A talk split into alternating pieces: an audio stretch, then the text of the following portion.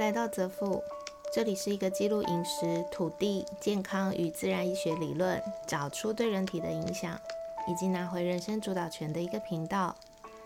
生物账务是我在执行一个功能油与相关健康理论，对于女性乳癌或是囊肿等类症状的实测记录。如果你没有相关的疑问，可以收听我其他的主题。今天要讲的是生物账务第六十五天。我如何伤害我的股四头肌？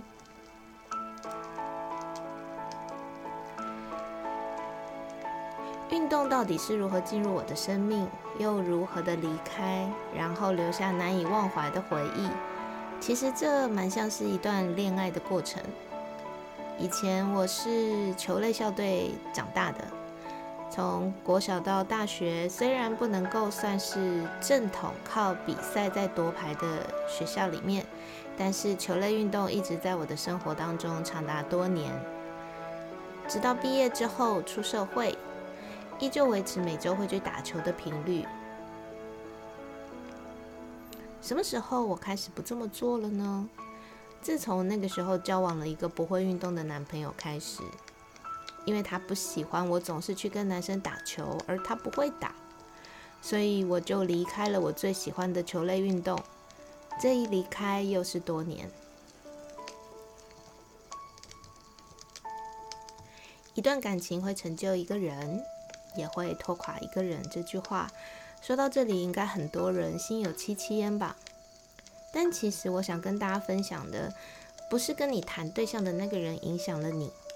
而是你自己愿意让他们影响你，你自己做了不愿意的决定，然后把借口交到别人身上，花了好多年才思考通透这个道理的我，也花了好多年去躲在那个都是别人的问题这个借口里面。回到运动，大概是在三年前，我说我胖的跟一堵结构墙，那个时候开始。如果你刚听这一集的人不知道什么是结构墙的话，你可以去 Google 看看就知道。那个时候，因为当时的暧昧对象也想要减肥，我怕我要是再不瘦，他可能就会喜欢别人了。于是就去报了健身房的会员，参加了课程。我还记得那个时候的体重大概是六十二公斤，我一百六十二公分，还不是我人生的巅峰。身体的年龄非常可怕的是三十八岁，体脂率有百分之三十五，基本上已经是一个病态身体了。为了这个迫切的理由，就是如果我不瘦下来，有人就会不爱我的这种恐惧，报了健身房之后，我每天都会去进行一个小时的有氧，一个小时的重训，然后是跟团体班一起上课。团体班的意思就是，我想跟现在大家所常去的都一样，老师在上面教，下面有一堆学生。每天我就这样，然后每天在跟暧昧对象一起下课。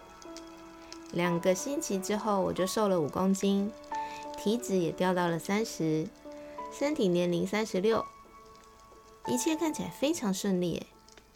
但是。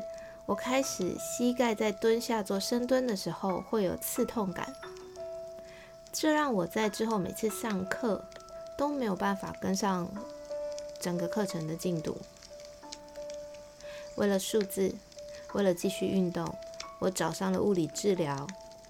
那时候的主任告诉我，我根本就没有肌肉力，然后就进行了大量的承重运动。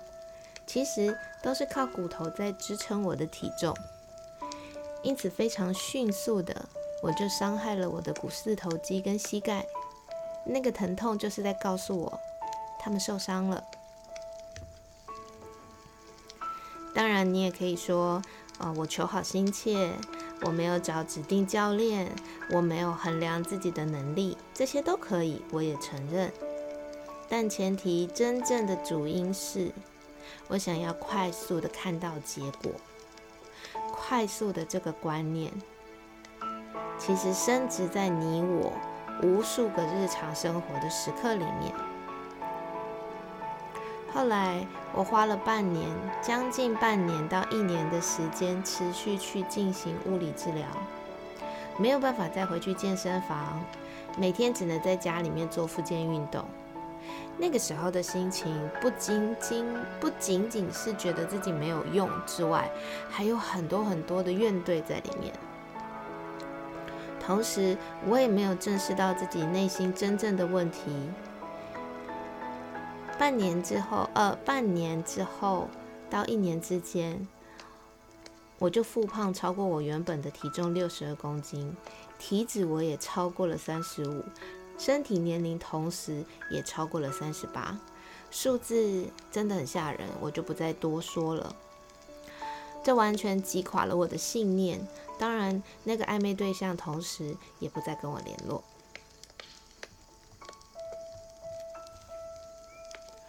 如果这样的故事、人生轨迹有触动到你们，或是让你们觉得很熟悉，甚至正在经历的话，欢迎你们分享给朋友，还有自己把接下来的这一个月 Podcast 听完。你们应该可以在这段运动受伤，然后重新整理人生的这个历程当中，找到一些些支撑的力量。因为我就是这样走出来，重新整理我的人生的。身体在你常年不使用，或是错误使用你的肌肉的情况下，要进入到运动，包含重量与速度训练的时候。你就很有可能跟我走上一样的路。错的不是运动，错的也不是肌肉，错的是你我常年忽视它，但是却因为想要得到他人的关注，或是想要得到成果，更重要的是想要在短时间里面看到回报，那一颗想要速成的心。后续的故事之后每周都会跟各位分享。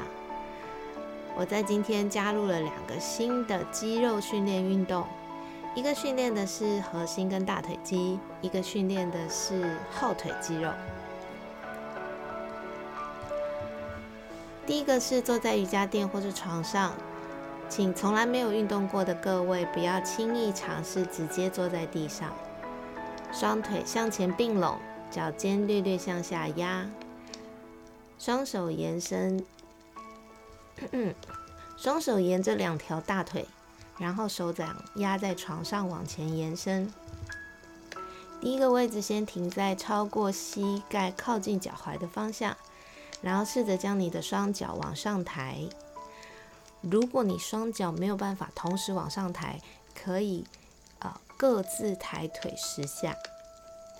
如果你完全抬不起来，将你的手掌往后移动到膝盖左右，然后再试一次。如果你还是完全抬不起来，移动到膝盖后方，然后再试一次，直到你稍微可以将你的腿抬起的那个位置，然后重复做二十次。